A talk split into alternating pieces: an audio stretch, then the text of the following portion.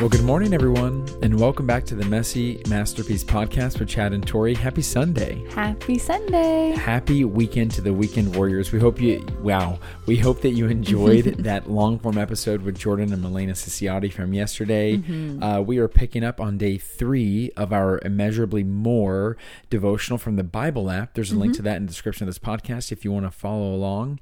I'm going to read the scripture and then Tori's going to read a devotional. But first, I just wanted to say that Tori and I just got to go speak at a church event that yeah. was wild and was a lot of fun. It was so much fun. And we look forward to getting to do more of these opportunities. So we definitely want to ask for y'all's prayers that we can go to other conferences and speak and share. And um, we definitely see us going in that direction. And I'm just kind of sharing openly. So, yeah, I mean, it was a blast. There was probably 1,500 kids there and so, a lot of paint. yeah, a lot of paint. So, anyways, I am reading Exodus 34, verses 6 through 7, I believe.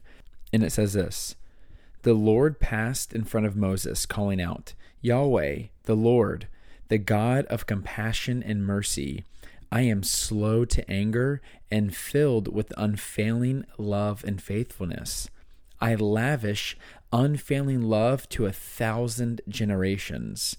I forgive iniquity, rebellion, and sin, but I do not excuse the guilty. I lay the sins of the parents upon their children and grandchildren. The entire family is affected, even children in the third and fourth generations. And the devotional today is immeasurably more just. In Exodus 34 6 and 7, God describes who he is to Moses. This is a big deal. And do you know one of the ways God describes himself? As God who is just. Our God, who is also merciful and forgiving, knows when to serve justice, and He's the only one who can. But if we serve a God of justice, why is there so much injustice in the world? Why is there war, famine, poverty, sex trafficking, natural disasters, racism, riots, and more? The reality is, in the beginning, God said his creation was good. But ever since the fall, where Adam and Eve sinned, we've been living in a world where a lot of mankind's choices, made in our free will, break God's heart and have warped his creation. God has always wanted his people to be an example to the world of what it looks like to love and respect one another, opposing injustice. That's why in the Old Testament, when Moses led the Israelites out of Egypt, God gave them the law, which provided guidance as to how his people should live. There were specific laws to help the poor, to protect widows, and to free the oppressed. Time and time again, God spoke through prophets to remind his people to care for those in need, to act justly, to love mercy, and to walk humbly with God. Then God sent his son, Jesus, who showed us what it looks like to live a life of justice and welcomed us again to be a part of God's kingdom a kingdom that God said is breaking out on earth where God is in charge. We love one another and we trust that He has the final say.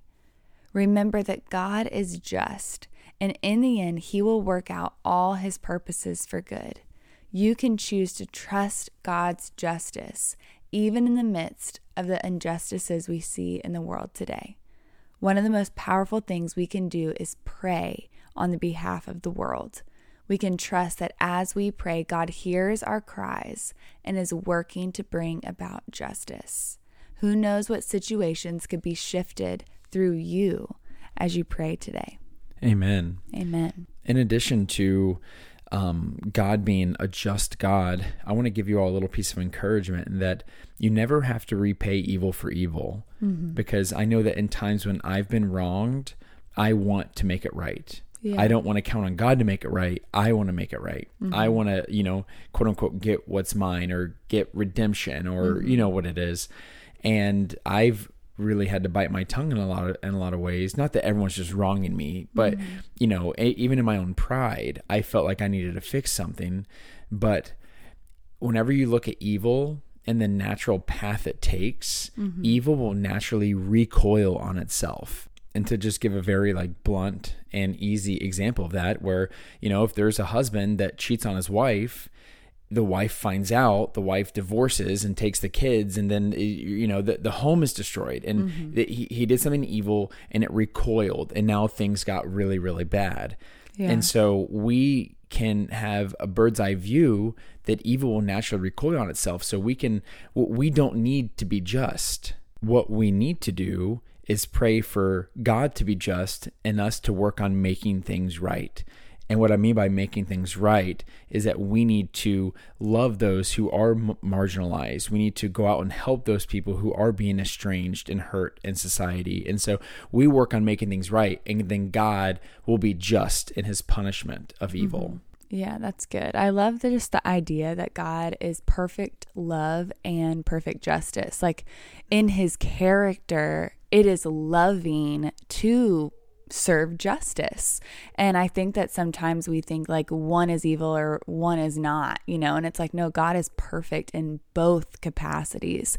And so it makes it easier for us to trust Him, knowing that He is going to be just in in love which is kind of like just a cool thing about god and and i love just the encouragement to continue in prayer and to find different ways that we can pray um, and really just like every single day commit to praying for, you know, whatever injustice is on your heart that day. Absolutely. I love that. You ready to pray, Sanel? Yes. Dear Heavenly Father, we thank you for this reminder today, Lord, that you are perfect love and perfect justice, Lord. When we get frustrated about what we see in the world, Lord, we can hand that back over to you, Lord, that we can pray for the fruits of the Spirit to be what's active in our lives, Lord, that we can be your extension of love and grace and mercy and forgiveness here on earth, Lord. We want to be your hands and feet here, Lord. We want to be loving here, Lord. Lord, remind us today that we don't have to take justice into our own hands, but that you and you alone hold the hands of justice, God. So we thank you for this reminder. We thank you for who you are, Lord. And we thank you that we get to come to you and devote ourselves in prayer every single day. So, Lord, right now we're going to open up the floor for our listeners to continue in prayer. And Chad and I are going to be praying in agreement with them.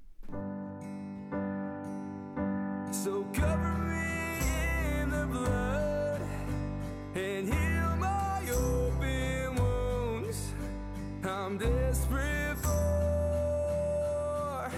your limitless love. So cover me in the blood and heal my open wounds. I'm desperate for your limitless love.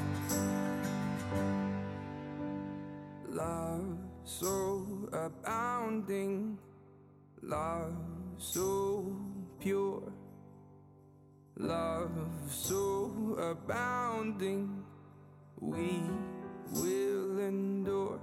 Amen, God. Amen, God. Amen, y'all. We appreciate you tuning in. And don't forget, you are God's masterpiece. And also, don't forget that we love you. We love you, and we'll be talking to y'all tomorrow. Au revoir.